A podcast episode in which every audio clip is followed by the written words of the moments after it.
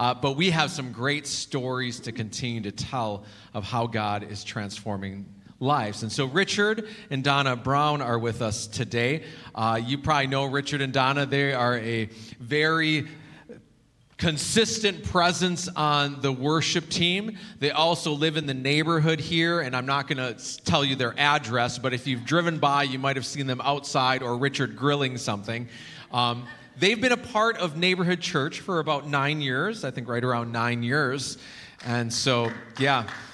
Yeah, we have to get you like the 10 year anniversary. What do you get like from the church? Like, we got to get you a little box or something. Yeah. um, but they have come to share their story today of transformation. So, to begin with, I would love to hear how both of you have come to know Jesus. To say your first yes. Okay. Well, good morning. I was the youngest of three girls, and it was very important to my mom that we go to church. My dad worked a lot, so he didn't go. We attended Metropolitan Baptist Temple. I was raised Baptist. We were involved in church. I learned Bible verses and uh, Bible stories. I hid them in my heart. And at the age of nine, a Sunday school teacher took me aside and she led me to Christ using John 3:16. I knew I was going to heaven. I knew I was saved, but I didn't understand that personal relationship with Jesus. That came later in life for me. Okay, I'm the youngest of five. Uh, my mom was a devout uh, Catholic, so we were all raised in the Catholic Church, but never really taught the relationship, the personal relationship with Jesus. So several years later, we were out with some friends, and at the end of the evening, they asked if uh, I was invited to, send, uh, to the church that they go to. The next morning, Donna and I got up and I asked her if she wanted to go to that church, and she said yes. So uh, we got up and went to Seneca Creek Community Church. When I got there, through, walking in the doors there, I felt very welcomed. Uh, a lot of people named Mark there. Remember. Mark's a great guy. Yeah, I know Mark. A lot of Marks. And I know other like, people over at the church. Easy. Great church. Yeah, this is easy. Um, so it felt very welcomed. Uh, the experience was different. It was a lot like this when you know the band up on the stage. I was like, wow, what's that? And uh, the music was really great. I loved it. Um, the message came through and it spoke to me loud and clear. Um, we became involved in the church. I was on the sound team there. Um, and soon after, I accepted Christ. And it was in the nick of time, I think, because uh, it was just the beginning of our journey, but we definitely needed Christ in our life for what was to come. Mm. Praise God, the unique journeys of people coming to know Christ. So, at some point in here, it sounded like you went to Seneca together. So, you did meet at some point and get married. So, tell us a little bit about how you met and got Okay. married. Yeah, so we met through a mutual friend who introduced us. We dated for about four years. Um, I proposed to Donna twice. Once at 4th of July, it was kind of impromptu. I remember leaning over to kiss her, and fireworks went off. Inside or outside fireworks? Uh, both. the second time was the official um, proposal. Uh, it, I had a ring, and she had me get down on my knee this time, or I, I got down on my knee. Um, and uh, she, she, she answered yes twice. Um, so that was the official one. We got married in 1991 at a Presbyterian church down in Potomac, Maryland. That's so good. Well, I didn't propose twice to Nami, but we got married twice. We got married once here in the U.S. and then once in Korea. And when I did propose, she made it me wait on my knee a little longer than like I thought I needed to. But but she did say yes, and we got to the end. Twice. Yeah, yeah, twice exactly. We got married twice and then. so tell me a little bit about your son Eric. I know he's been called the miracle baby. Well, Eric was born March 1st, 1996, and the nurses placed him in my arms, and I got to hold him for just a few moments, and they whisked him right out of the room. A few hours later, I made my way to the NICU. I wanted to see my baby. And he's, I got to see him. He's holding my finger there. So I was there, we were there for about, oh, I don't know, 10 days. And towards the end of the stay, we were told that, how he had six different congenital heart issues and he had no spleen. So we went home, and then just a few days later, we were back in the hospital again. He had contracted a respiratory uh, virus, which turned into a respiratory arrest, which turned into a cardiac arrest. So we were there for about 10 days, and then we came home, and we needed to prepare to go back again in two weeks for some preliminary testing because he was getting ready for an upcoming surgery, a heart surgery. And I'm going to let Richard pick up the story from here. So while they were in the hospital, Donna requested that our pastor uh, and the leadership of the church come to pray over Eric, um, which they did. Uh, I asked her what they prayed for, uh, and she said that they prayed for healing in his body and that God would put a spleen in his body. And I kind of chuckled under my, under my breath, thinking, I mean, I, I just didn't have the faith uh, to think that God would do that for us. Um, but, uh, that, and the miracles still happen. So now we're in for preliminary testing, and the sonographer is taking pictures of the organs and he's talking about them, and he says something about a spleen. Well, that caught my ear.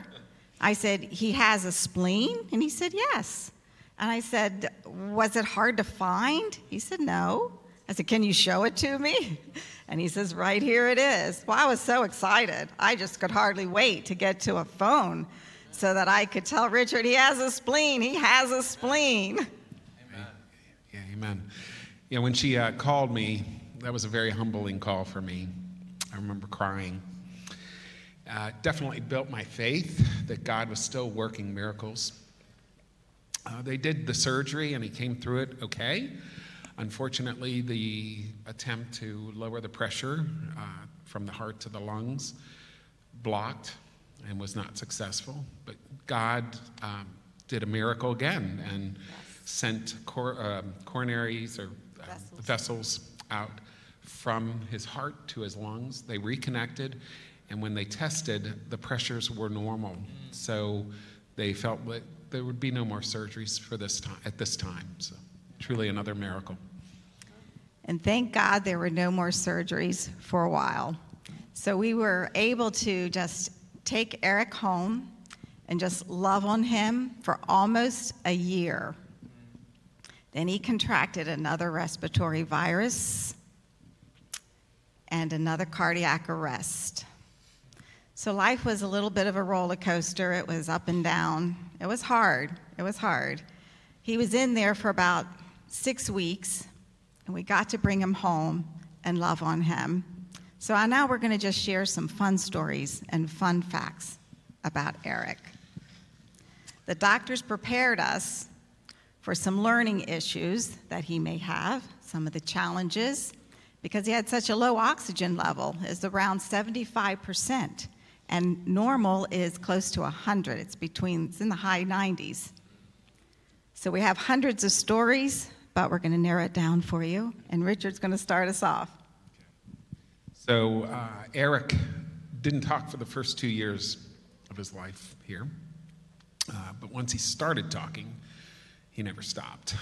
I'm sure you know where he got that from. So early on in his um, uh, in, in, his life. He was about three or four. He uh, saw a tape measure that I had, and he started asking me questions about it, and he became very fascinated. Tape measures were, well, he, he destroyed several tape measures of mine because he would pull them all the way out uh, and play with them. Uh, but he learned numbers that way. He learned how to count, um, taught it on him, uh, by himself. Yeah, it was amazing to me. Uh, so one, one year he was um, came to uh, preschool. He was about four.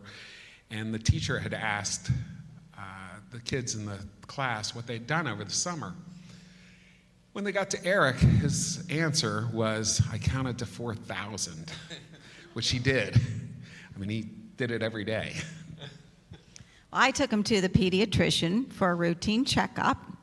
And as the doctor's checking his heart out, she's just talking to him and says, Can you recite the alphabet for me? And he looked up very seriously, very humbly, very humbly, and he says, Forwards or backwards? Yeah.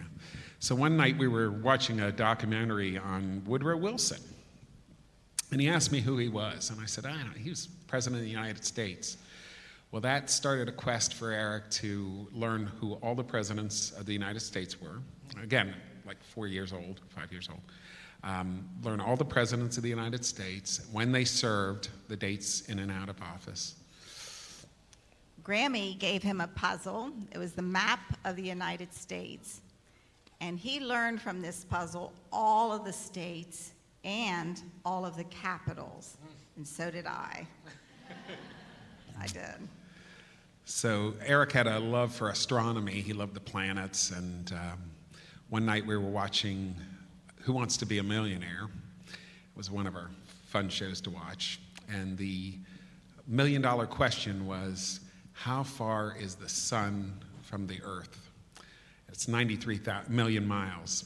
And Eric knew that. He was beaming. Uh, unfortunately, the person didn't win the million dollars because they didn't, they didn't have the answer.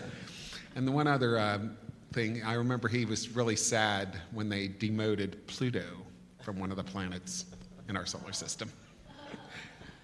Another story was uh, Donna and Eric had given me a GPS. I think Eric was about eight years old when, when I got that. And this GPS, it was very new because I had all these maps I always used. And GPS was great. So um, it had a plug, that, an adapter that you could plug it in inside. So I'd bring it home, and Eric would play with it because he just thought it was fascinating that you go all the way around the world with it or whatever. And uh, so one day he decided to uh, take a road trip. And he started from the East Coast and he was heading to the West Coast. And he did it one flick at a time on this tiny screen. Well, it got to be about 8.30, 9 o'clock, it was time for bed. And he'd gotten so far across the country, I think it was to Colorado. And he looked at me and he said, Papa, please leave this alone. Leave this on. Don't touch it. Don't do anything because, you know, he wanted to start up the next morning. Well, I guess it was around 11 o'clock at night. I was looking at it and I walked through the kitchen, which was on the kitchen table, and, and I looked at it and uh, got the best of me. And I touched it and it went blank. It started up StreetPilot. Um, and I knew I was in trouble. So I, I went ahead and thought about it and said, well, I, I know pretty close to where he was. Put the coordinates in, got to Colorado, got it to right about where he was. He gets up the next morning, he takes a look at it, and he goes, Papa, did you touch this? I said, No, no, why? He never told me. So he finished his journey and got to California and didn't seem real excited about it. When I asked him, I said, you know, Did you finish? And he said, Yeah, I did. I said, What's wrong? And he said, I said, I only went 1,200 miles. I should have gone 3,000 miles. I had to confess. And he busted me. Uh, and his normal, okay, his normal answer to me uh, when I do something that was stupid or wrong, it was, That's okay, Papa It's very humble. So many good memories, you know, tens, hundreds, thousands of good memories. Yeah, and um, and at the age of 12, and due to his congenital heart defects, Eric went to be with Jesus. How did you initially handle that? Well, that's an interesting phrase of words. How did I handle it? Because I didn't. God was preparing me for this day back in 2003 when He brought me the, the best, the dearest, and the truest friend. She was the hands and feet of Jesus. Many of you know her. That is Melanie Neely. We cried together, we laughed together, and we prayed together. And on Eric's celebration day, we sang together. and I never cried through there. Some people told me that God just, His glory was all over me, and I thank Him for that. It felt great. But afterwards, I cried for 57 days straight. I was in my shadow of death. I was in the darkest, deepest pit. I was setting up curtains. I was there for a while. I was beside myself, not knowing is Eric okay? Is he just okay? Of course, he's okay. He's with Jesus, he's in heaven. My head knew all of that, but my heart was so broken. It was so broken. So I was talking to my sister, and she said, Well, ask him. I said, Well, no, there's a thought. If any of you lack wisdom, you should ask God. He gives it freely, generously. Well, He answered my prayer. God woke me up one night.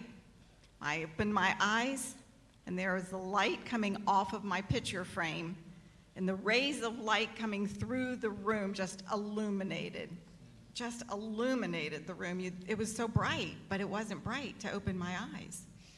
And it gave me such a calm peaceful feeling. You know that kind that passes all understanding. God showed up he showed up time and time again he showed up Yeah, so at first, I, I, I know we both went through a real deep depression. It was really hard to even get out of bed, do anything. But I do have a memory of uh, the, the next day, it was a Monday, it was a Sunday that Eric went to be with the Lord. And uh, the next Monday, I went over to the office for some reason to just to try and make some normal out of what was going on. And uh, I knew I needed to make a decision uh, whether this would really let me dri- drive me down or destroy me, or whether I'd carry on. And God met me there. Um, I wanted to go home and just crawl into bed, but uh, I knew I had decisions to make, which was going to a funeral home. So I made that right turn, not knowing what to do, because I'd never experienced this. I'd never had to do this for anyone. Um, you're supposed to make an appointment to meet with them. I just drove over there, knocked on the back door, and uh, Mrs. Barber, who was alive at that point, um, answered the door and heard my story, took me in, showed me a lot of compassion, let me know we were making good choices, and it's a very hard thing to do sometime during that uh, visit there, or while I was there, our pastor, Pastor Mike from our church, somehow found me there and came in. He entered the room. I was very surprised, but God brought him there just at the nick of time again. Uh, he showed up and helped me the rest of the that, that yeah he showed up for us.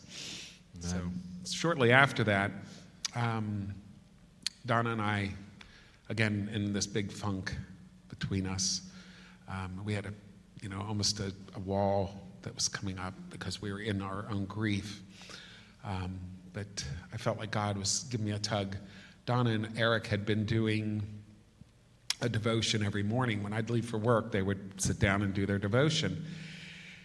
And I came to Donna and I, you know, I felt like we needed to reconnect and reconnect with God again, um, or have that tighter connection, lean on Him. So uh, I asked her if she wanted to do that, pick up the Bible uh, study and the devotion uh, with me, which she did.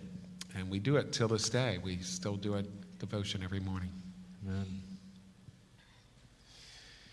How God brought those people into your lives, you know, to be the hands and feet of Jesus in the midst of those moments. I don't think we can underestimate the supernatural work of God, but also the natural work of God, that we can, we can bring God's presence with us as these people did in your lives. And then to lean into Jesus together, getting in His Word. Um, and so this has been, you said, going on 15 years ago. That Eric went to be with Jesus. And you've been faithfully daily getting in God's Word together for the last 15 years. This is, it was not a season, you know, you developed new rhythms and new things. And now reflecting and thinking about this, in what ways have you seen God over the last 15 years use this for His glory? Well, we looked up the, um, the divorce rate on couples who have lost a child, and that divorce rate is 90%. So that's a lot. I didn't know that. And so I, I thank God that my husband did pick up the Bible and did come to me to do devotion. And God's, you know, God's faithfulness to us and his devotion to us and ours to him. I mean, just just walking us through it all. I just see that he he's just being glorified through the things that he's setting up for us and for us to do. I love that picture that's up. Uh, that was us sitting on some steps, and someone took it. And I look. The more I looked at it, I was like, "Man, we're sitting just the same way. We have the same expression." It's like I told Donna. I said, "That's a picture I want people to see of him." That was us. So, through the um, the loss of Eric, uh, we started a uh, nonprofit called Eric's Hope. We've been able to channel um, our grief through that. We've served in our community. This is our logo. Uh, and that is a picture of Eric from a trip that we made to Disney. And uh, that he's there right there doing his joy sign. When he, whenever he's excited, he would always wring his hands and do this. That was his joy sign. So we wanted to use that as a reflection of the hope for all of us. So we've. Um, worked locally with Eric's Hope. We started doing uh, uh, Smart Sacks program with Manna Foods. Found out that a lot of kids were going home without food and didn't have food at home. And there were summer programs that they did. We, we did a lot with them. Uh, we also have worked with Shady Grove Pregnancy Center uh, and done different projects with them. We've also worked through local schools in the area and others. Uh, we then have, from the local community, have uh, gone internationally, and uh, we work with a, a, a nonprofit uh, called the Water Project out of Connecticut, and they have people in place to do different projects. So we've been able to, through the money we've raised and the generosity of friends and family and church, everyone, um, we've been able to do many, many projects, but this was one of our first ones. It's in Africa and it's a water catchment. And um, this young man that's standing next to this poster, it's a hand drawn poster with our logo. Uh, and it gives God the glory, uh, Jesus the glory, and, um, and thanks to Eric and his, the memory of Eric's hope. Amen. Amen. I know this is just a glimpse of your story and all that God has done and continues to do. And I'm so grateful for your testimony of God's faithfulness. I'm so grateful that you're part of Neighborhood Church. Um, I know also that, as mentioned in the first gathering, that this is your first time really sharing this publicly like this, your story and for them to take this risk. And I know you, Donna, are more of an introvert, and so Richard's more the talker, uh, Donna the introvert. For them to step out and say, "We want to give God the glory in the midst of what we've faced in our lives," and and their story is their lives, and it's also meant to encourage you and challenge you, and and also remind you that you have a story to share. It's not their story, but God wants to use your st- story to bring glory wherever you're at that your words are important, your life is important, and God wants to use that for His glory. So thank you, Richard and Donna, for sharing that. Yeah, you're welcome. You're welcome. Can we give them a hand? If the worship team wants to come up, we are going to say a prayer, and then we're going to continue to worship together. And am I right? Did you pick this song, Donna? For, for, the end? Was this okay? Because it fits very well with the story that was shared. So let me pray for us. Father God, I don't know who's all in the room or listening online or who will even hear this later, but we pray, God, that your presence would be at work. Lord Jesus, bringing hope and healing through the story of Richard and Donna. I'm so grateful that their lives are a living testimony, a testimony of your grace, of your goodness, of your faithfulness, of your presence in the midst of incredibly hard and difficult situations. God, and, and as is mentioned in Revelation, that we can overcome the enemy by the blood of the Lamb and the word of our testimony. God, may we live in this reality that our testimony carries powerful, the testimony and truth of who you are, Jesus. And so, Father God, may you meet with Richard and Donna and continue to use them for your glory. May you help us to take the stories that you are writing through our lives and share them with others.